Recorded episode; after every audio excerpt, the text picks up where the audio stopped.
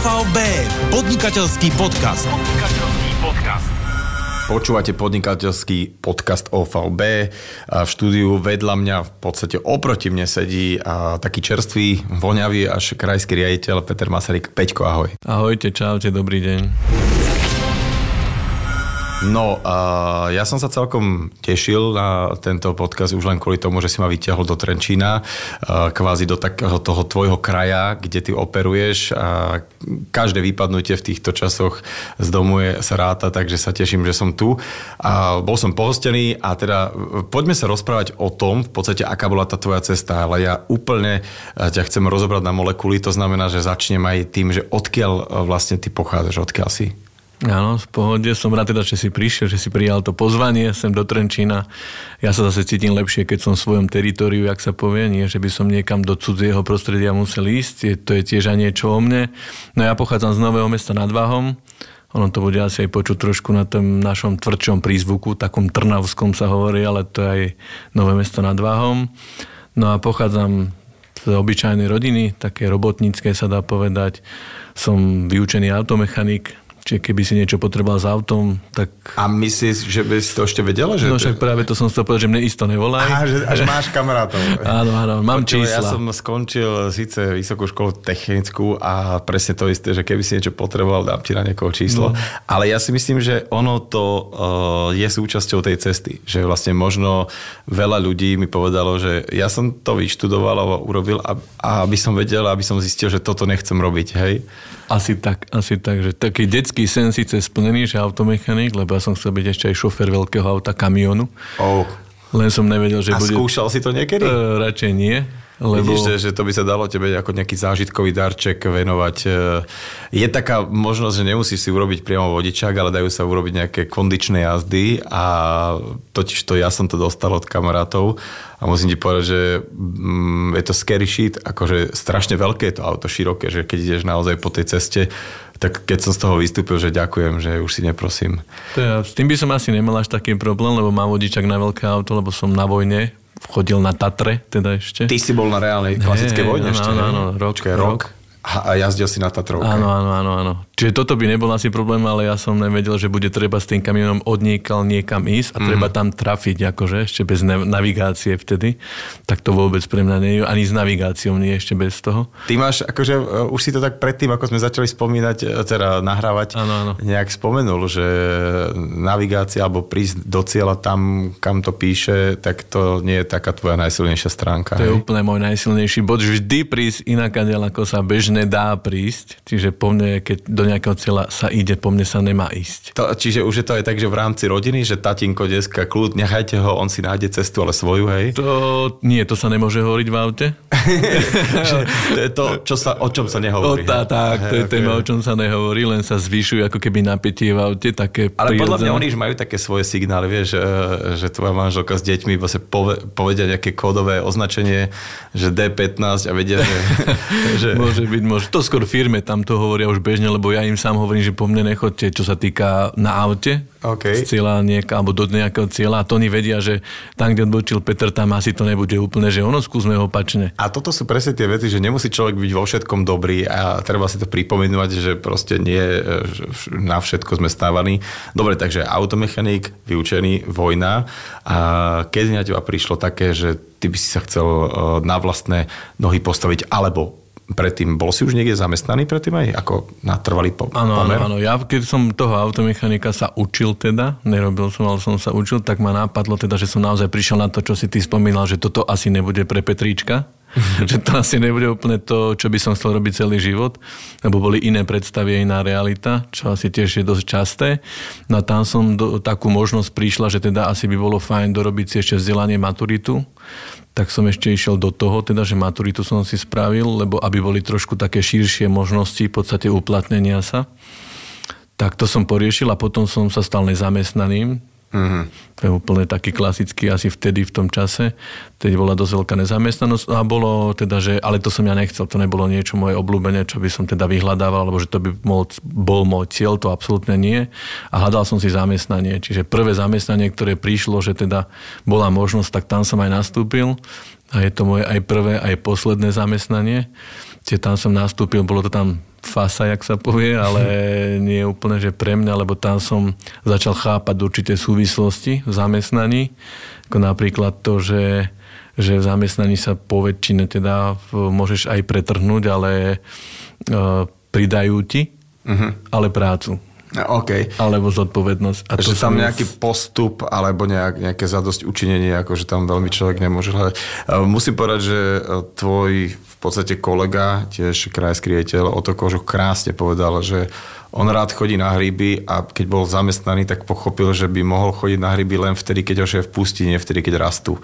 A to je taká tá veľká vec, že, že aj u teba teda ten rozmer nejakej slobody a nezávislosti, že bol kľúčový? Áno, uplatnenia sa by som povedal a potom, že teda ja, teda keď do niečoho sa pustím, tak viem robiť naplno, viem naozaj sa do toho dať celý, ma to aj baví po väčšine, že naozaj že ma to baví, zaujíma, ale chcem, aby aj na druhej strane bolo nejaké ohodnotenie. Nemusí to byť len finančné, ale mm-hmm. možno aj nejaká pochvala, čo tiež v zamestnaní nie je úplne bežné. No, pochvala, ja si myslím, že jedna z najdôležitejších vecí v živote vôbec, lebo veľa ľudí mm, ako nie, nie je spokojných v živote len kvôli tomu, že ich nechvália dostatočne a keď si to zaslúžia. Tak, tak. Čiže toto bolo skôr to, čo som aj premýšľal nad tým, že, že pôjdem na tie vlastné nohy, ak si to ty pomenoval. Mm. Čiže v tom zamestnaní, že to nevedel som veci ovplyvňovať, nevedel som ako keby, alebo skôr som prišiel na to, že systém to určuje nejako, že mm. skrátka všetci rovnako a buď ticho, len pekné rob a v podstate sa nestaraj len prežiť do dôchodku. No a na to som sa cítil dosť aj mladý, aj nechcem povedať, že inteligentný, rozumný, ale skrátka cieľavedomý možno, že skôr. Nebol že... si tento typ a tak. To je, to, to je fajn, čiže bol si typ akože predurčený na to podnikanie a povedz mi, čo bolo také prvé, čo ťa napadlo, že s čím ideš podnikať. Úplne je klasika. to aj také kuriózne, že už dnes, keď sa na to pozrieš? Je to poučné a veľakrát to spomínam aj s kolegami, keď sa rozprávam, bol rád komunikujem s ľuďmi, ale nie len vo firme, ale celkovo a klasika, že hľadali sme čiernu dieru na trhu, mm. či čo tam nie je, čo by mohlo ísť a väčšinou v tých predstavách tých ľudí si to presne vieš predstaviť, viac menej vypočítať, kedy sa staneš milionárom. a to si počítaš počítal, hej? Jasné, to... do roka, do roka po to, to do vyšlo. roka, do dňa a, a ešte to vychádzalo, nie? Jasné, teda na koruny vtedy to ešte bolo, ale vyšlo mi to presne, že do roka som milionár, lebo prišli sme na to, že to sa asi vypípa, ale poviem značku, teda, že textil obchod by som mal, Kenvelo, uh-huh. lebo v Novom meste nad Váhom, odkiaľ pochádzam, teda nebola žiadna značková predajňa ja si pamätám, bolo ich 19 po Slovensku, ja ich dokonca poznám, a, ale oni boli rovnakom šoku možno ako potom ty, keď zrazu že šup a oni to predali a zrazu všetci ostali takto na holičkách, takí, čo mali frančízu. Tak, presne. Ja som mal tú frančízu, čo som netušil ani, čo to je a teraz som musel veľa vecí splniť, podľa, presne podľa nich a to boli úplne šialené, úplne zážitky s tým mm-hmm, celým, mm-hmm. že som chlapec z dediny, z robotníckej rodiny, zrazu som chcel podnikať, zrazu som sa dostal k veľkej značke a som si myslel, že ako oni celému tomu pomôžu, ako budú podporovať a zrazu som zistil, že musím pomáhať a podporovať a plniť určité veci ja mm-hmm. a nie oni, čo ma teda prekvapilo. Mm-hmm. Takže to, to, toto bolo, a bol tam ešte nejaký iný ešte možno, že náhr, náhradný plán? A, jasné, jasné, to vždycky býva, plán B, doplniť to treba niečím, lebo najskôr teda, keď máš predstavu, kedy budeš milionár, ako to pôjde a potom, keď to nejde podľa toho, tak začínaš rozmýšľať, že čo treba upraviť, zmeniť, doplniť tak nás napadlo, to som ešte mal aj s kolegyňou, s kamarátkou. Teda, Keď že... množom čísla, tak to som, čiže tak, boli ste dvaja. Áno, áno, dvaja partneri obchodní, že ideme teda do toho. Spoločne sme sa podporili v tých našich predstavách, že áno, veď to musí ísť, to je jasné. Aj ste si boli nakúpiť oblečenie áno, nejaké také, že, ako, že ste podnikateľi, áno, je to jasné? Všetko bolo, že už podnikateľ, presne. A popri tom som stále chodil mimochodom do práce na tri smeny. Že to mm. som ja nepustil, ja mm-hmm. som mhm. stále bol, lebo tá istotka bola pre mňa dôležitá. Čiže popri tom som si otvoril to Kenvelo s kamarátkou. No a potom teda tie názory, keď sú dvaja na podnikanie, není sú vždy totožné a potom som začal tak aj rozmýšľať, že či to není, že to nejde aj kvôli tomu, že ona inak by to chcela ako ja, tak si hovorí, že nič, že túto cesta nepôjde, vymyslím niečo svoje, vlastné. Tak ešte k tomu som pridal mobil shop. Lebo to mi prišlo v tej dobe, že fajn, že super, super marša tam bola, mm-hmm. ľudia to chceli, to bolo vtedy také in baterky, blíkačky, opravy, displeje a neviem okay. čo všetko. Čiže to už som ale do toho išiel sám, poučený. Že už... Proste tak hovorí, že, uh, počkaj, ako, že najlepšie, keď je to v biznise je nepárne číslo a tri je veľa. Áno, tak, tak, tak, tak, tak. To som teda, toto som použil, ale som o tom ani nevedel, ale použil. No len teda... Ani tam ten milión proste nebol. No toto. Toto sa stalo, že vypočítané to bolo opäť, už bez nej, už sa nemusíš deliť dvomi mm-hmm. na ten milión, no ale prišla tam taká, taký škrt cez rozpočet, čo tiež myslím si, že veľa podnikateľov začínajúcich teda nevie predpokladať, čo sa udeje. Teraz to je vo veľkom napríklad korona, čiže kaviarne, reštaurácia, tak to asi nikto nevedel, ani s tým nepočítal, nekalkuloval, že niečo také mm-hmm. príde. No a mne do toho mobil shopu prišiel jeden mobilný operátor, kedy prvýkrát prišlo s tým, že dajú telefón za korunu. A vyba- bol si vybavený? Bolo vy- vymalované. Mm-hmm. Moja mama sa tešila, keď sme videli doma reklamu v televízii. Mama hovorí, že super, že aha, Peter, telefóny po korune. Ja hovorím, mama, super, len ja mám baterky po tisíc. po 500 som nakúpil, teraz, že čo s tým, pravda? A to už máme úplne, že máme to bolo jedno, lebo mala telefón, videla, že za, korunu bude mať, no len tak to videli všetci, takže... Či dobre, a potom teda uh, niekedy prichádza OVB, ale kto ťa vlastne s touto celou myšlienkou, lebo nikto nepríde, alebo teda môže to tak byť, e, neviem, že dobrý deň, prosím vás, ja by som chcel pre vás robiť, ale väčšinou je tam taký nejaký, aký keby poput, možno nejaké také nadchnutie, alebo nejaký vstup, že niekoho stretneš a ten zrazu bol možno tam, kde ty pred dvomi rokmi a teraz je niekde inde, alebo mal si aj ty niekoho? Áno, áno, áno. Bolo to niečo podobné a bolo to vlastne, že ja som vyhľadal poradcu OVB, lebo keď som chcel podnikať, na bežné podnikanie potrebuješ mať kapitál nejaký, uh-huh. ja som ten kapitál nemal, lebo som bol začínajúci zamestnanec, ešte som ho nemal vytvorený a potreboval som skrátka dobiť cash, Uh-huh. No a to bola vlastne ako keby aj cesta, že nájsť finančného poradcu, ktorý mi pomôže, ukáže, kde by som vedel zohnať ten cash na podnikanie, a skrátka bolo to s týmto, že ja som vyhľadal uh-huh. ako keby poradcu. Uh-huh. Ale tak to bolo veľké, že, že si vedel, že že minimálne, že sa máš obrátiť na niekoho externého, lebo toto veľa ľudí e, nerobí, pretože si myslí, že ja no určite, no tak to, to ešte niekto príde a bude to chcieť po nejaké percenta, že nechápu e, celkom zmysel toho poradcu, že tak ako ideš k lekárovi, keď ťa ano. boli koleno alebo hrdlo, tak ako si neopravuješ auto už dnes sám, ale ideš k automechanikovi a hlavne k nejakému dobrému, alebo teda keď potrebuješ poradiť s peniazmi, tak treba ísť za niekým, kto sa tomu venuje, tak si išiel a tam sa to zlomilo? O, nie, nie, absolútne tam nie. To ešte dlhý príbeh bol. A ešte, aby som to doplnil, že ja som sa k nemu dostal cez odporúčanie mojej staršej sestry, ktorá mi povedala, že pozná nejakého týpka, čo teda radí s peniazmi, aby som sa s ním spojil. No a tam to celé začalo. No ale ja som absolútne, keď som ho videl, to klasika, zbadáš ľudí v obleku, teda pre mňa vtedy, to bol mm-hmm. úplne divný človek, bol mm-hmm. v mhm, obleku. Mm-hmm. V obleku sa u nás chodilo len na svadbu alebo na pohreb, mm-hmm. po prípade na maturitu. S kufríkom. S kufríkom, jasné, klasika. Víte vytiahol zmluvy. Nie. Práve, že on bol v tom taký pre mňa vtedy divný, že on sa chcel stále rozprávať iba. Žiadne zmluvy. On stále sa chcel so mnou rozprávať a niečo sa ma stále pýtal. A mne to vôbec nešlo do hlavy, ale ten ako keby počiatok, že prečo sa stále niečo pýta, stále sa rozpráva, vypýtuje sa ma, ja neviem, na dôchodok, na bývanie, keď ja som chcel len peniaze na podnikanie, alebo investovať, alebo niečo a on úplne veľa tempo otváral a pýtal sa ma a keď keď prebiehal ten rozhovor, tak vôbec mi to nedávalo zmysel, až mi to bolo zvláštne a divné, ale keď odišiel a ja som si nad tým premýšľal, tak som prišiel na to, že vlastne na toto sa ma nikto v živote nepýtal. Uh-huh. Ani v škole sme to nikdy neriešili, ani rodičia v princípe v takom rozmere, že, že asi to bude mať nejaký taký iný význam. Ale v tom momente ma absolútne nenapadlo, že by som také niekedy niečo robil. Čiže stal som sa klientom postupne a Dostal som ponuku na spoluprácu, ktorú som razantne odmietol, že to v živote ja nebudem... Od tohto pána. Áno, áno, áno. Že to v živote ja také niečo nebudem robiť. Ja chcem predsa podnikať, podnikať. byť milionár, uh-huh. obchod, Kenvelo, mobil shop, všetko, ale toto určite nie.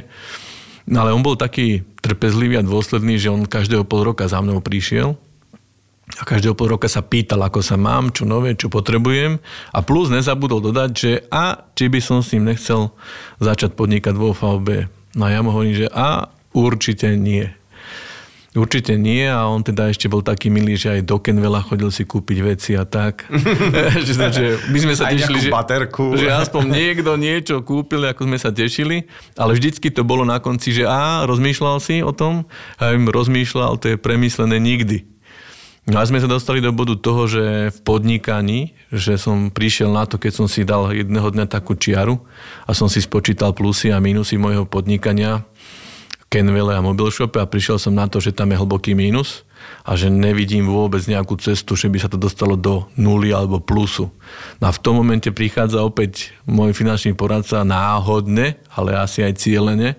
Objav... Náhody neexistujú. Áno, objavuje sa s úsmevom svojím širokým klasickým a ja si hovorím v duchu, že Pane Bože, teba som tvoja potreboval zrovna teraz.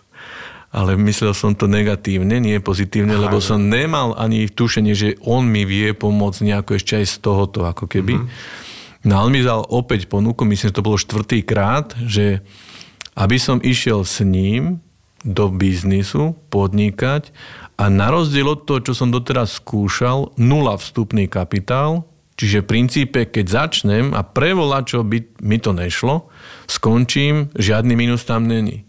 A ja rozmýšľal som nad tým, že princípe... Čo to je že za blbosť? Akože? Jednak toto, uh-huh. že, že to musí byť nejaká kravina, blbosť.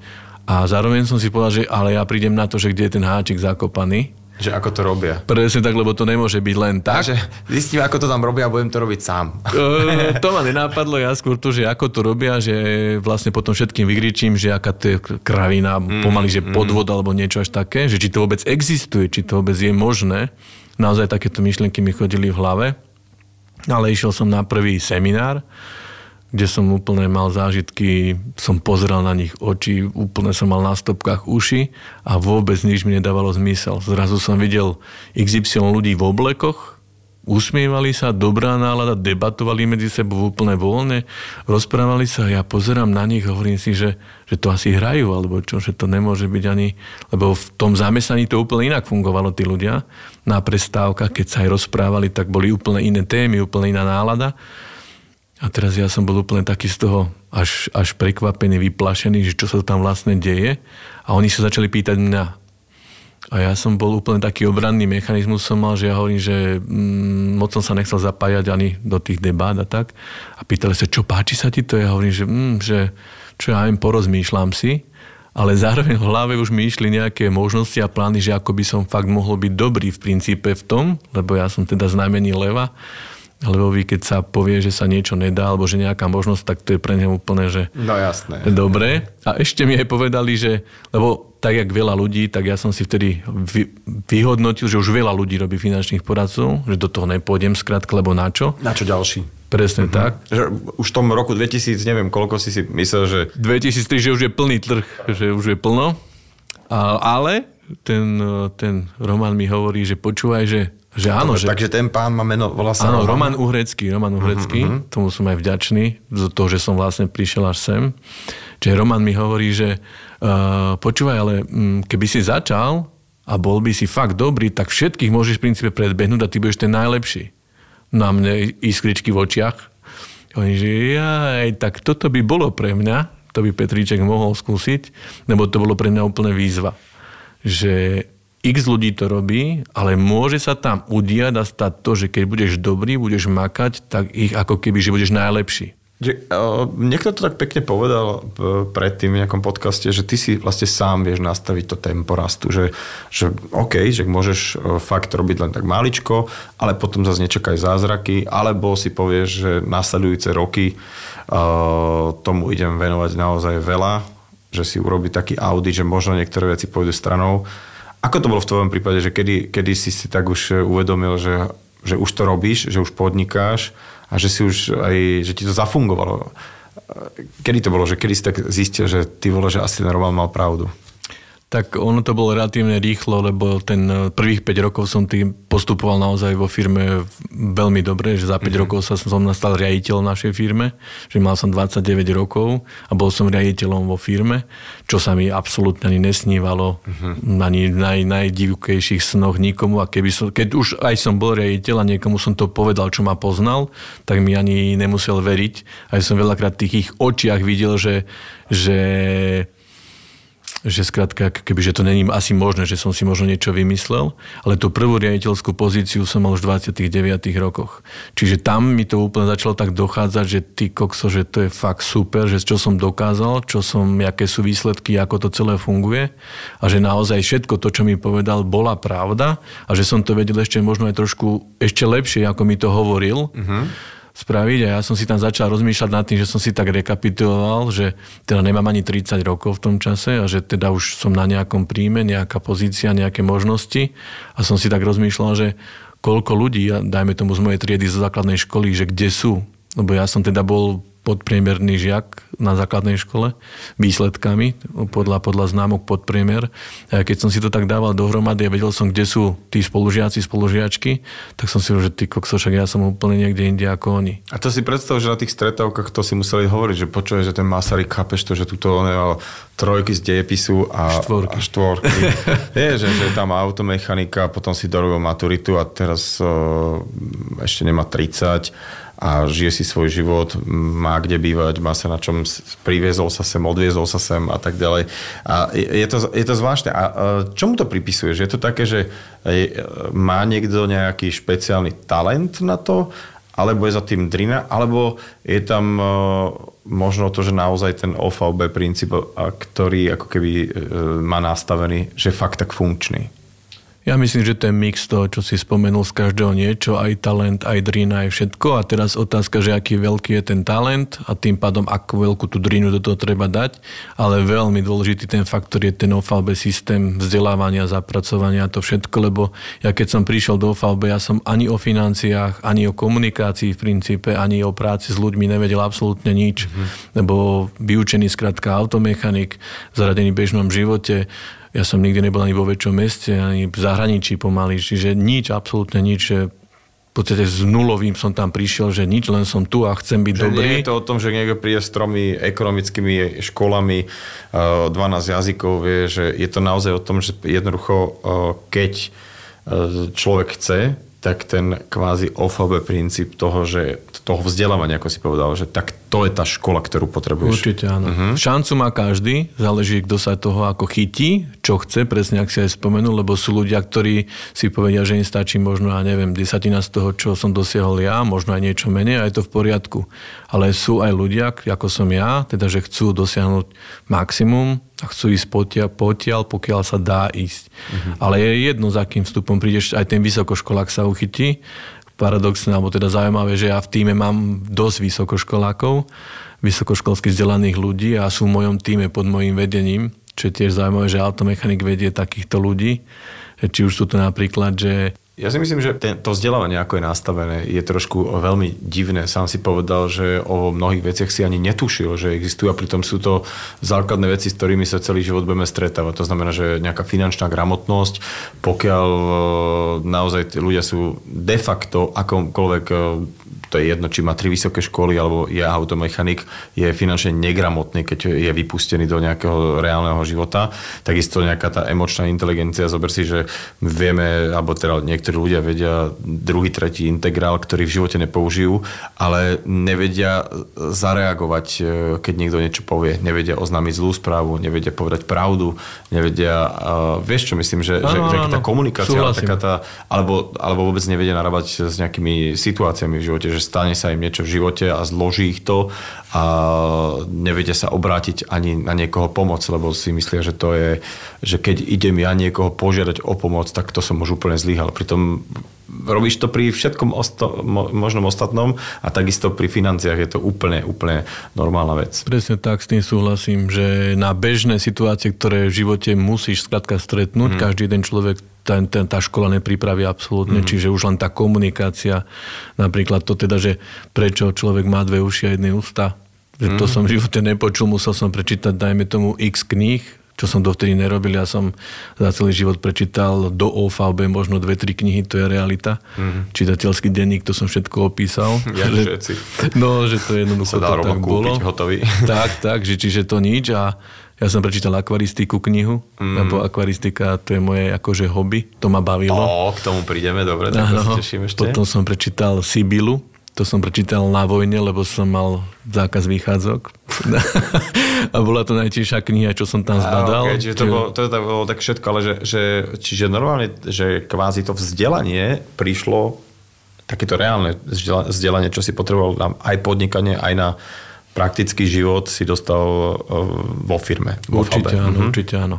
Určite áno a samozdelávanie je určitá často, ale aj celkovo ten systém, jak je nadstavený, že aké možnosti, s kým sa stretávaš, s kým sa rozprávaš, s kým máš možnosť komunikovať, to si ľudia ani neuvedomujú, ale to je kľúčové podľa mňa k úspechu tým ľuďom každý jeden, to je jedno, kde robíš, čo robíš, že s kým vlastne komunikuješ a ako vnímaš uh, už komunikáciu, ako oni rozmýšľajú nad vecami rôznymi, mm. to je jedno nad čím, tak je to veľmi dôležité. A to si ľudia neuvedomujú, ani ja som si neuvedomoval, až možno teraz nejako keď už vediem naozaj dosť tých ľudí, že viem, že je veľmi dôležité, aby tí ľudia boli v tom prostredí, ktoré ich formuje vo finále a pripravuje aj na život, nielen na to, aby boli dobrí vo VB, ale celkovo na život. Mm-hmm. Ty veľakrát si niečo také povedal, že, mm, že, že som, keby som ťa mal dať, že ten je to, ten je to, ten je to, tak ty si taký pozorovateľ, že vidím, že, tak, že ty, ty rád tak akože uh, sleduješ veci, ktoré sa uh, dejú okolo teba a si to nejak po, po svojom vyhodnocuješ. Ako tým pádom uh, pracuješ so svojimi, svojimi ľuďmi alebo ako si ich hľadáš? Spomínal si toho Romana, ktorý ano, ťa teda uh, lámal, lámal, až nakoniec sa stalo, čo sa stalo. Máš to niekde v zadnom nejakom takom zadnej svojej uh, projekcii, že, že, že možno tohto človeka som teraz nedostal, ale ešte možno nebol ten správny čas, že to príde. Že ako hľadáš svojich spolupracovníkov? Ja dávam vždy takú otázku, že má asi 8 otáznikov. tak začneme tým, že ako, a, ako hľadáš? Aké je to kritérium pre teba, že, že tohto človeka chcem, aby s nami robil? No, pre mňa je to jednoznačne, sa to vyprofilovalo na určitý profil človeka a to je, že uh, myslím, že je úplne prirodzené ľudia priťahujú k sebe takých, ako sú oni sami. Uh-huh. Dobre sa s nimi robí, pracuje, lebo si rozumejú a tak ďalej. Ja, ja som typ, ktorý teda bol aktívny. Čiže bol som síce zamestnaný, naozaj som chodil na tri smeny do výroby, ale popri tom som hľadal možnosti, ako zmeniť ten svoj život. Čiže toto beriem ja to, že aktívny a hľadá možnosti. A pre mňa toto je dôležité v tom profile toho človeka, že e, určite si nevyberám z nezamestnaných nejakých úplne takých lekvárikov, čo skrátka, že môžu ovplyvniť ten svoj život a nespravia to, lebo čakajú na Čiže niečo. neukecávať niekoho. Do... Vôbec, absolútne nie. Čiže keď vidíš, že človek síce je nejak, dajme tomu, stratený, ale aktívny zároveň, že proste hľadá niečo, len ešte to nemá, tak uh, sa snažíš ho nejak nasmerovať a, a, a k sebe pritiahnuť. Viem o tebe takú štatistiku, neviem, či je presná, že e, vysoké percento ľudí, ktorí, s ktorými si začal robiť a ktorých si oslovil na spoluprácu, stále s tebou robí. Čím si to vysvetľuješ? Áno, áno, je to tak, že naozaj tých ľudí, ktorí som ja získal do spolupráce, nebolo ani stovky, ani tisíce, jak niektoré aj knihy o tom hovoria, že by to tak malo v takomto biznise byť. Zatiaľ ich je 39, ktorých som získal a začali so mnou spolupracovať a z toho zhruba polovicu sú aktívni a fungujú a fungujú už niektorí aj viac ako 15 rokov so mnou. Mm-hmm. A, Čiže už majú oni svojich ľudí. Áno, samozrejme, áno, áno, že fungujú v tom týme, tiež postupujú, budujú si svoje týmy, čiže sú so mnou viac ako 15 rokov Je to stabilný tím a myslím, že to je tým, že neriešime čisto len biznis, ale naozaj tie vzťahy sú veľmi, veľmi silné aj na tej priateľskej, kamarádskej. E, poznáme sa, princípy, ktoré ja mám, sú dané a uznávam, tak skrátka sú stále používané, čiže e, žiadne nejako to kriviť, upresňovať, keď nejaká doba, niečo sa zmení, niečo sa ide plniť, tak zrazu si privrem jedno oko, že to inak budeme robiť. Nie. Sú dané veci a ľudia vedia, že keď niečo poviem, tak to platí. Keď sa na niečom dohodneme, niečo slúbim, tak môžu s tým 100% počítať v akejkoľvek dobe. A to isté ja vyžadujem ako keby od nich, čiže tak, aby to bolo, že teda fair, že to sú nejaké také podmienky. A ja myslím, že tým ľuďom to vyhovuje, že som si našiel takých a ostali pri mne takí, ktorí toto si vážia a uvedomujú, že nie je to len biznis, nie je mhm. to len teda, že zarábame peniaze a budujeme a rastieme kariérne, ale teda, že to je aj kamarádske vzťahy, vyslovene si dovolím tvrdiť, že kamarádske vzťahy. Je to taká dlhá doba, o ktorej sa už rozprávame a počas nej sú také vždy také sinusoidy, raz to je lepšie, raz horšie. A ty si hovoril o takej úplne prvotnej motivácii na tom prvom seminári, že keď ti niekto povedal, že môže byť lepší a nájsť krátku a obehnúť to, celý tento pelotón. A aké také tie motivácie ti ostali, že teraz naozaj po nie až také úplne dlhej dobe si krajským riaditeľom, čo by mohlo byť také, že pre, pre nejakého atleta, že zlatá olimpijská medaila majú, ale ešte nemá vek, aby tie tretry zavesil na klinec. Uh, ako ty vlastne pracuješ s motiváciou u seba a potom aj u tých ľudí, ktorí vedieš, s ktorými spolupracuješ, že, lebo to je podľa mňa taká dosť ťažká vec, lebo niekedy si povieš už, a veď, veď aj stačí, nie? A, a môže sa na to vykašľať, ale aby to išlo ďalej. Hovoríš, že máš tam veľa aktívnych ľudí stále, tak uh, téma motivácia. Ak, ako ty sám, sám seba motivuješ a ako ostatných? Áno, áno, je to pravda, že naozaj uh, to, čo som dosiahol a to, čo sme dosiahli, čiže ten môj tím, lebo to je výsledok celého toho týmu, tak je naozaj dovolím si tvrdiť, že niečo výnimočné, že to je naozaj super, že to je skvelý výsledok možno naozaj k tej olympijskej zlatej medaile, keď si to prirovnal, naozaj by to tak aj mohlo byť, ale pre mňa to nebol cieľ, že dosiahnuť iba toto, že získať tú medailu a zrazu teda, že vybavené a, a končím. Pre mňa to je ako keby súčasť cesty, čiže áno, je to, je to e, sme na tej pozícii, ale pre mňa sa otvorili ďalšie možnosti, ďalšie dvere. A pre mojich ľudí, že už viac pozerám na ciele svojich ľudí, viac na to fokusujem, aby oni si plnili to, čo oni chcú a aby som skrátka ešte o moc viacej ako doteraz pomáhal im. Nie, že by som to doteraz nerobil, ale ešte viacej sa na to fokusujem. Čiže, čiže je to obrovská motivácia. Plus do toho celého ešte popri tom, ako robím OFAB, prišlo e, teda, že to, čo som nepovedal na začiatku, určite, že mám rodinu, čiže manželku, dvoch synov a to je obrovská súčasť tej motivácie, že mám syna Alexa, a Marka, dvoch.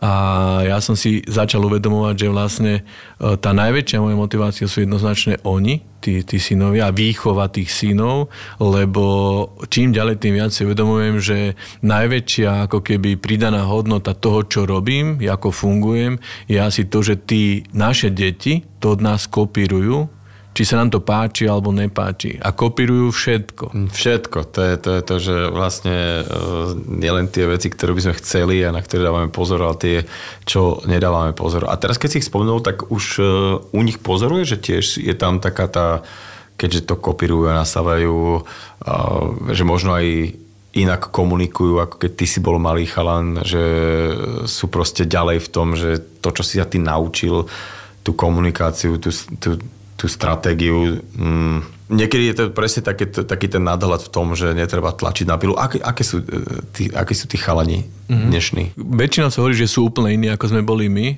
A toto ja nejako extra neriešim, že sú iní. Aj keď moja manželka to dosť často spomína, aká ona bola zodpovedná a čo všetko ona toto všetko. Ja to nejako toto neriešim, ale to, čo mi to dali, že je, dalo a dáva, je jednoznačne, že viem uh, vyhodnotiť a pozorovať na tých chalanov, keď sú relatívne malí a mladí, že aké majú prednosti a že napríklad majú vodcovské schopnosti. Napríklad ten syn Marko v prvej triede si založil svoj vlastný gang, čo prišiel domov, že má svoj gang, ja som skoro odpadol, lebo na listočku takým tým prváckým písmom paličkovým mal napísané mená gangu a dokonca tam mali svoje pravidla. OK. že už že tak... úplne akože som a som, on bol vodca, hej? Uh, jeden z tých vodcov, ja myslím, že on je ako, že to tam, nebo ten, to, to pravidlo mal on doma, tú listinu. Ako bolo to také, že to spomeniem, lebo to je, že prvé pravidlo gengu... Volajme ho tajomník gengu, hej. Môže byť, áno, áno, že prvé pravidlo gengu bolo, že nepríjmame baby. OK. Bola dohoda, že baby keď, do gengu keď nepatria. Prvák, tak je to, veľk, to pochopiteľné. Áno, áno, áno. Čiže, čiže toto a ale je to napríklad, že uh, učiteľia to vyhodnocujú síce nie úplne pozitívne, ale uh, ja sa na to pozerám inak, že napríklad Alex, starší, je tiež že v triede, že, že on je teraz piatak, šiestak a teraz riešia to, že že on do všetkého sa ako keby že stará, všade mm. komunikuje, keď je nejaký konflikt, on to ide riešiť, on to ako že chce, on je ten zodpovedný, že čo teda by to nejako malo tak byť. nás to tak celý život ukazuje, nehas, čo ťa nepáli tak, a tak, tak, tam tak, budeš a čo ťa do čoho, tak každý sa trápi ako vie a všetky tieto... Áno, uh... Čiže ja to vyhodnocujem tak, že není uzavretý sám do seba, že mu není jedno, čo sa okolo neho deje, čo môže byť dobré a že má úplne v sebe, to má dosť po manželke tiež, že pomáhať ľuďom okolo seba mm-hmm. a veľakrát si skôr vyberie vyberie takých slabších, ktorým, ktorým chce pomôcť, ako že by si vybral nejakú partiu tých frajerov nejakých a že by sa tam chcel zaradiť. Mm-hmm. A pre mňa to je pozitívne.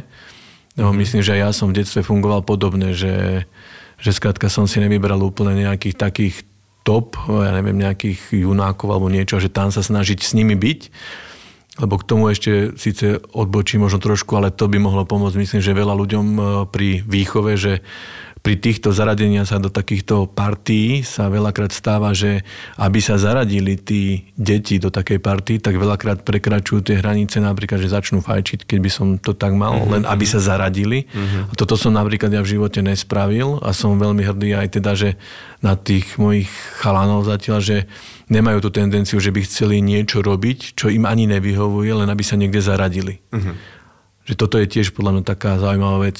A to si, to si tak teraz to premostím, lebo to som niekde od teba počul, že človek má byť, uh, nemá uspokojovať druhých, ale má uspokojovať seba. Že to je, to je taká, takéto pravidlo aj v rámci podnikania, že ak, uh, dajme tomu, to je jedno, či to je finančný poradca, alebo je to na druhej strane klient, ak uh, niekde posúvaš takúto vedomosť, zručnosť, radu alebo čokoľvek, tak toto je jedna z nich, hej? Áno, určite, to je tiež, čo, na ktorú som prišiel časom, že tiež tým pozorovaním a vyhodnocovaním mm-hmm. tých situácií, že neplatí to len pre biznis, len pre finančníctvo, ale podľa mňa aj vo vzťahoch samotných, mm-hmm. medziludských, že e, je veľa ľudí aj okolo mňa, tak som to vypozoroval, že veľa ľudí okolo mňa, ktorí sa snažia robiť tak, aby tí druhí, aj manžel, manželka, brat, sestra, rodina, boli spokojní ale vo finále, keď aj niečo spravili, s čím oni neboli úplne OK a potom prešiel nejaký čas, lebo to spravili, aby ten druhý bol OK, tak keď sa na to pozrieš, tak zistíš, že OK není ani jeden, ani druhý. Mm-hmm. Tak som si tak začal nejako uvedomovať a vyhodnocovať, že že dobre, no keď to má byť takto, že ja síce budem robiť niečo, čo mi nevyhovuje, čo mi nesedí na to, aby ten druhý mohol byť spokojný a on mi to aj tak potom obácha o hlavu. Nie. To, to, to, to, to tak, niekto tak pekne sformuloval, že človek e, musí najspo, najskôr uspokojiť svoje potreby, aby mohol mať energiu na uspokojovanie tých druhých.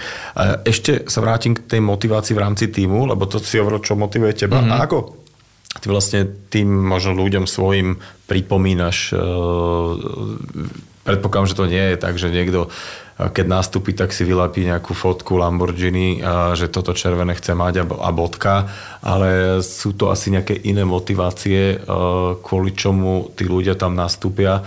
A tým to nejak pripomína, že nezabudni, že toto si chcel, teraz nespomaluj, mm. alebo je to tak, že ty niekedy sám vidíš, že možno tento človek teraz potrebuje chvíľku vyradiť rýchlosť, nejdem si ho uštvať a zase o rok bude podávať tie výkony, alebo ako vlastne pracuješ ako s tou motiváciou pre tých ľudí? Ako, sú tam aj takí, čo si vylepia to Lamborghini. Okay. Sú tam aj takí.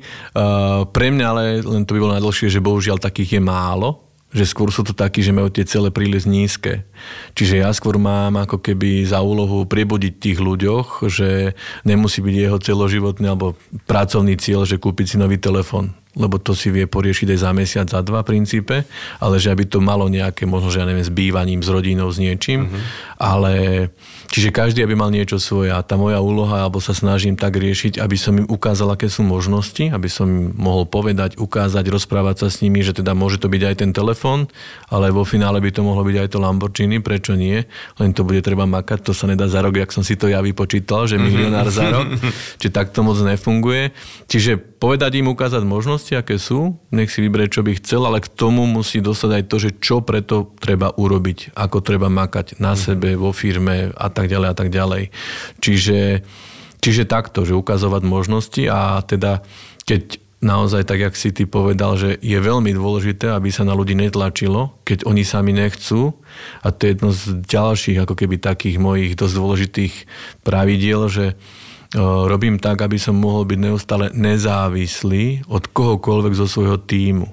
To znamená ale to, že keď niekto prevolá, čo nechce, lebo má svoju fázu, ja neviem, zalúbenia, nedaj Boh, že choroby alebo niečo, že skrátka není tam možnosť, aby to mohlo fungovať, ako by som si ja predstavoval, tak e, skrátka ho nechám tak, dám mu čas, dám mu jednoducho ten jeho priestor a môžem pracovať s tým, čo chce sa pohnúť ďalej. A mhm. preto je dôležitosť šírka toho týmu, ktorého mám. Čiže to je tiež jedna z plus, alebo teda bonusových vecí, že ten tým mám natoľko široký, že si môžem dovoliť netlačiť na tých ľudí a môže tam byť ten taký aj balans, ale zároveň aj to, že prečo sme ostali spolu a stále sme spolu tak dlho, ako sme, je to asi aj týmto, že nemusím za každú cenu tlačiť na svojich ľudí, aby robili biznis, obrad, aby na sebe pracovali a tak ďalej. Každý má ten svoj nejaký čas, ten svoj nejaký priestor a môžem v kľude robiť s tými, čo naozaj chcú na tom robiť. Teraz, keď si hovoril o tom, že nie je niekedy dobre tlačiť, niekedy ani nie je dobre radiť. Ako, taká tá nevyžiadaná rada v podstate veľmi nefunguje. Väčšinou uh, ako to ty máš? Ty skôr tak ako keby motivuješ ľudí tým, alebo respektíve, že dávaš im príklad, uh, ukazuješ, hovoril si o tých, že skôr hovoríš o možnostiach, aké sú tu a ten človek si sám vyberie a sám na to príde, lebo veľakrát takí tí mentori, ktorí tak, že robí sa to takto, pozerajte, tak uh, keď to tí ľudia potom kopírujú, nefungujú im to tak skôr to ešte zabalia, dajme tomu. Mm-hmm. Či ako, mm-hmm. ako máš ty skúsenosť? No ja sa snažím e, byť pre tých mojich ľudí vzorom. Mm byť skrátka lídrom a vzorom zároveň a aby si každý mohol zobrať, čo sa mu páči z toho, aby si to vedel odpozorovať, keď chce, po prípade sa popýtať. No a s tými radami to je naozaj tak zaujímavo, že uh, snažím sa poradiť ľuďom, lebo ja keď aj tá kariéra napríklad, myslím, že u nás vo firme určite, ale kdekoľvek, že keď sa obzrieš dozadu ako keby, tak vidíš, že tí ľudia robia podobné veci, podobné kroky, podobné chyby na tých určitých pozíciách. A keď vieš, že si tým prešiel a vieš, že to skrátka takto nefunguje, tak mi to nedá, aby som mu nepovedal, že počúvaj že toto, toto není úplne cesta, aby sa mm-hmm. dostal tam, kde chceš. Takže vyskúšam, ale musím byť veľmi pozorný v tom, že či ten človek chce, aby som mu radil a či prijíma to, čo mu mm-hmm. radím, lebo môže to byť až e, kontraproduktívne a môžem si toho človeka postaviť proti sebe, čo teda mm-hmm. vtedy môže odísť, lebo zrazu zistí, alebo teda si on tak vyhodnotí, že ja mu vlastne chcem zle tým, že mu hovorím, že to, čo on robí, nie je úplne najsprávnejšie. Čiže tam treba byť taký dosť citlivý na to, že pozorovať, že či ten človek prijíma to, čo sa s ním rozprávam. No a keď nie, tak tam je ten priestor, že nechať mu, nech si vyskúša. To si ináč pekne povedal, lebo, lebo teraz som čítal v jednej knihe uh, o takých tých ťažkých rozhovoroch alebo až hádkach, že keď jeden stále uh, má navrh, tak ten druhý skôr či neskôr proste začne kuť pomstu, revolúciu chystať alebo útek proste jedno s druhým. Čiže niekedy to proste nechať v, v nejakom štádiu tak, aby ten človek mal priestor rozhodnúť sa, dostal možnosti tak, a, a, tak. A, a sú tam. Ešte kým prídem k takým tým otázkam na samotný finančný sektor, v akom stave sa momentálne nachádza, nejaký tvoj názor a pohľad na to. Ty si naznačil tú akvaristiku a máš teda nejaké také hobby, ktoré ti ostali, alebo niektoré, ktoré si si zrazu našiel, lebo sa to dá teraz? Myslím, že to je stále o tom istom, že tá akvaristika tam mám úplne od detstva, že ešte keď som bol stredoškolák, tak otec prvýkrát teda sme mali doma akvárium, to ešte som ja len pozeral, že čo to vlastne je, čiže to bolo aj otcové hobby. No a potom postupne vlastne celý život ma to už sprevádza. No a tých možností, že čo teda, že a tak nemám doma žralokov, no. ale, ale, ale zväčšuje sa mi to akvárium. Okay. Už je tam aj slanšia voda, hej? A, trošku, ale z, z nejakého 60 cm akvária 100 litrového z Meneska na 4 metroch. Čiže okay. v obývačke mám 4 metrové akvárium lebo sa mi to páči a je to úplne relax. Mám v kancelárii svoj akvárium, tiež nie je malé, čiže tak. V aute jedno malé akvárium. Tam nie je úplne, ale, ale teraz mi aktuálne sa buduje, budujú mi jazero, lebo už tie rozmery sú nejaké také, čiže doma budeme mať také jazierko, jazierko. plávacie. Tak to je super. Takže jednoducho pri tej vode, tie ryby a to všetko stále to je. To je, to je. Lebo to som presne mal na mysli, lebo vieš, niekto, dajme tomu, že aj by sa mu páčili nejaké lodičky a jachtičky, ale tak čo, keď môžeš si v Lamači sedíš, alebo nás, tu na Soblahove a, a máš 800 eur na mesiac, tak sa to ťažko takýto koniček nejaký naplňa, ale už keď sa ti teda darí, tak hovoríš, že to akvárium je väčšie. Ešte mi napadlo, viackrát si spomínal manželku a deti, keď už máš také pomerne väčšie, čiže nemal si akú cvičnú manželku, ako sa dnes hovorí, ale je to stále tá tvoja frajerka, ktorú si si vzal a ktorá je s tebou od toho Kenvela batériek až doteraz? Áno, áno, áno, to je tiež pre mňa veľmi dôležité. Myslím, že to je aj celkovo v živote samozrejme, že dôležité, že ten eh, partnerský vzťah, keď je usporiadaný a že má nejaké ako keby kľudné a, a podporovacie ako keby to prostredie, tak o to môže byť lepšie jedno, čo robíš. Mm-hmm. Ale keď máš doma, ak sa povie, že ten kľud a pohodu a nemusíš stále premýšľať a prehadzovať a meniť a neviem čo všetko, že tak je to veľmi dôležité. A my sme teraz mojou manželkou Peťkou od uh, strednej školy. Máte spolu meniny, aspoň, hej? Áno, áno, máme spolu aj meniny. Uh, a je to, je, to, je to dôležité. Ona so mnou prešla všetky tie fázy podnikania. Ona dokonca taktiež... Že... Čiže ona ešte niekde skladuje tie baterky možno? Že to teraz... Nie, ona mi predávala v Kenville, bola predavačka. Oj, oj. No, tým sa tak... tiež vedelo ušetriť. Hey, Samozrejme, hey. že predavačka sa nemusí platiť, lebo frajerka prečo nie. No ale ona napríklad tiež taká zaujímavosť môže byť, že na začiatku, keď som prišiel s tým, teda, že e, robil som na tri smeny, aj soboty, aj nedele v tej firme sa robili, čiže to bolo dosť mm-hmm. vyťažené časové, do toho som mal Kenvelo a Mobile Shop a ja som prišiel s nápadom, že Peťka moja, že Roman mi hovoril a ja by som sa tam asi išiel pozrieť.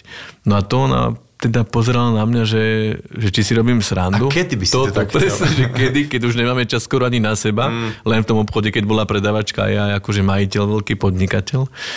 No Tam a... museli byť reči, jo, vieš, ten, aha, to je ten majiteľ, že balil predavačku. je to možné, že ľudia narobia reči, ale to bolo, a ešte dokonca bolo štádium, kedy mi kedy mi Petra hovorí, že či je to dobrý nápad robiť finančného poradcu a robiť to OVB, že či to ozaj je ono. Ale ja som bol, teda dlho trvalo, kým Roman ma kvázi prehovoril, zlomil na to, aby som išiel na ten seminár, sa pozrieť, čo sa tam rieši, ale zároveň som si ja ten čas vyhodnocoval všetky veci a už som bol rozhodnutý, že OK. Uh-huh. Keď to bude fakt dobré a je to také, ako hovorí, tak idem do toho, bez ohľadu na to, kto mi čo hovoriť bude, či si niekto bude robiť srandu, posmešky, lebo jasné, že to bolo. A dokonca aj tá moja priateľka, vtedy frajerka, bola neistá v tom, že či to je dobrá cesta ale ja som jej povedal, že jednoducho ja som o tom presvedčený a že to idem robiť a skúsim to robiť naplno. A som rád, že teda, že vydržala pri mne, do dneska sme spolu a myslím, že dneska už to vyhodnocuje úplne inak aj ona samozrejme. Mm viem, že počúvaš dosť veľa hudby. Máš to asi takisto ako ja, keďže máš ženu a dve deti, že doma sa už hudba nedá počúvať, pretože keď to dáš hlasnejšie, už nedneš, daj to tichšie. Alebo je tam nejaká iná hudba od detí. A máš to aj ty tak, že v aute? Alebo kde je tvoje miesto, že počúvaš ano, určite, určite je toto auto, lebo tam po väčšine som sám a mm-hmm. tam si dávam do záležať na tom, keď si vyberiem auto, aby tá hudba tam bola kvalitná. Ja to mám tiež tak, že nezáleží mi, že aké farby budú sedačky, ale potrebujem mať dobré repráky. Mne záleží aj ty sedačky. ale tá a hudba tak je tiež trošku, hej, no, ale... kľúčová, že aby to bola kvalitná hudba, alebo kvalitne, aby to znelo, že nie nejaké skratka plechové zvuky Jasne. alebo niečo, ale to auto, tam si to najviac vychutnám jednoznačne, mm. že to je to auto. Mm, mm. Od tam som sám so sebou a mám možnosť si aj ten zvuk, aj vybrať si čokoľvek a skratka tam je to naozaj ono. Ten relax, možno nejaké vypnutie, nabitie energiou a tak ďalej, čiže tam je to v aute jednoznačne keď sme hovorili o tej zlatej medaili eh, a medaile, už neviem, ak sa to skloňuje, v každom prípade to, že si krajský riaditeľ je v podstate taká tá naozaj že veľká meta a hovoril si, že ale pre teba je to len ako keby eh, nejaký mílnik na ceste a ideme ďalej, že kam smeruje teda finančný sektor, že eh, či to náhodou už nenabralo, ako ty si si myslel pred mm. uh, skoro 20 rokmi, že už ich je veľa, že či t- má sa to stále kam posúvať, rozvíjať a kde je taký ten potenciál možno pre tvojich eh, budúcich alebo aj terajších spolupracovníkov? Ja som presvedčený o tom, že neustále sa to bude posúvať, lebo ten, eh, my robíme sprostredkovanie, čiže my sprostredkováme vlastne to, čo niektorí ľudia hľadajú a niektoré spoločnosti ponúkajú. No a toto v podstate bude podľa mňa nekonečné, že stále bude niečo lepšie, niečo iné, čo ľudia budú vyhľadávať a potrebovať zároveň. Že veľa napríklad z tých produktov, čo mňa kedy si nenapadlo, je taký, že sú nutné k životu, aj keď sa ti to nepáči, alebo ja neviem si proti tomu, ale v princípe to je jedno, lebo musíš to mať, ako je napríklad zdravotné poistenie, ktoré sa bude tiež časom mm. vyvíjať, aj to samotné zdravotné poistenie, že budú napríklad možné priplatiť si určité služby, určitý level toho zdravotného poistenia.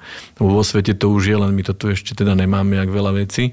Mm. Napríklad tá diálnica, ale poďme naspäť. Ale dve sú, len sú nie spojené. Čo? To, toto, áno, áno, aj plány máme, všetko je, aj projekty, aj, aj už aj financie minuté, áno, áno, tak to je. Inak ešte ja niekedy presne hovorím, že niekedy by som do týchto štruktúr vládnúcich dal ľudí z biznisu, ktorí uh, aké nedá sa, prosím ťa, že vieš, keby, mm, keby mm, ľudia z korporátov povedali 5 krát slovo nedá sa, tak už tam nie sú, vieš, ale tam to, to nedá sa, to, to neviem, ako spravíme. No. Dobre, a späť. Čiže, späť, čiže myslím si, že to má obrovskú budúcnosť napríklad aj to, že uh, dosť ľudí za posledný čas sa so mnou rozprávala, nahadzovala mi témy, že čo teraz, keď by napríklad boli tie kryptomeny, čo teraz, keď by Bitcoin, čo budeme robiť. No uh, realita je taká, že keby to zrovna je bolo, tak je to v poriadku, lebo mne je jedno, čím tí ľudia v princípe budú platiť, čím budeme platiť, mm-hmm. lebo ten princíp sa nemení. Či budeš platiť e, eurom, korunou, dolármi alebo bitcoinom, Súšami, stále to... Rybami, to no je... presne, že dokedy nepríde k výmennému obchodu, hey, tak bude stále, a to asi už tam neprídeme, si mm. myslím, dúfam, že tam už asi nie, aj tam bude stále nutný sprostredkovateľ. Čiže ten priestor je obrovský. Tie firmy, ktoré ponúkajú tieto služby, či sú to banky, či poisťovne, či investičné spoločnosti, neustále zlepšujú, lebo chcú skrátka ten svoj podiel cieľ stále mať, čiže sú nútené zlepšovať svoje služby, aby boli bližšie k zákazníkovi, klientovi a to je všetko len dobre, mm. lebo tí zákazníci, klienti, čiže aj my sa máme stále, máme kvalitnejšie služby, niekedy za menej peňazí, čo naozaj je super. Len o tom musíš vedieť samozrejme a musíš mať o tom nejaký poznatok. A tým, že teraz je taká doba, že naozaj e, v každej jednej oblasti, či to je technika, či to je hoci čo, automobilový priemysel, počítačová technika, to ide brutálne dopredu všetko, tak nie je možné byť odborníkom v každej jednej tej oblasti, čo je už, chvála Bohu, to chápe čím ďalej, tým viacej ľudí. A je to v poriadku. Je to úplne normálne, je to v poriadku, je to tak dobre, že každý nech sa teda orientuje na to svoje, čo aj baví, aj náplňa, čo mu rozumie. No a keď je nejaká oblasť, kde potrebujem riešiť, tak je lepšie sa obratiť na odborníka, že keď ma boli zub, tak neoslovím asi automechanika a keď uh, potrebujem, ja neviem, upratať, ja neviem, dom, poumývať, tak asi nepôjdem za nejakou magistrov sociálnych prác, alebo ja neviem čoho, mm. nejakým fyzikom, ale sú na to špeciálne, či už firmy, či ľudia, že čo sa tým zaoberajú. Čiže aj ľudia naozaj chápu čím ďalej tým viac a využívajú aj služby finančných poradcov, sprostredkovateľov, lebo my sa zaoberáme len tým. Mm. Čiže myslím si, že to bude čím ďalej tým žiadanejšie. A možno smerujeme aj k tomu, že to, čo tiež ešte málo kto si dovolí aj vysloviť a aj predstaviť, že budú tie služby časom aj platené, že ľudia si budú platiť toho svojho finančného poradcu, uh-huh. lebo im to za to bude stáť, aby si ho zaplatili aj. Mm-hmm. Čiže vnímaš aj taký ten posun medzi tým, ako ste boli, dajme tomu, vy ako finanční poradcovia vnímaní, ako keď ty si hovoril, že prišiel do Kenvela uh, Roman v obleku a že, ti, že čo, čo ma tu otravuje, čo sa ma tu vypituje, že to vnímanie tých ľudí uh, za tie roky, keď to teraz cítiš, je úplne iné, že vlastne berú tých ľudí ako nie agentovskú frikom, ale sú to ľudia, ktorí im môžu poskytnúť informácie na konci dňa, a to tak aj je, že veľa peňazí ušetriť a veľa peňazí zarobiť. A aj, aj keď ich, dajme tomu, ne, im to nedáva nejaký zmysel, že však ma, zarábam len toľko to peňazí, tak ako sa tie peniaze môžu vziať odkiaľ si, ale keď tomu nejakým spôsobom rozumieš a keď poznáš produkty. O tebe sa hovorí aj, aj si to sám povedal, že ty si nebol taký ten tá superstar, taký ten raketový, že z nuly na tisíc, ale že ty si postupne stále, ale stále rástol.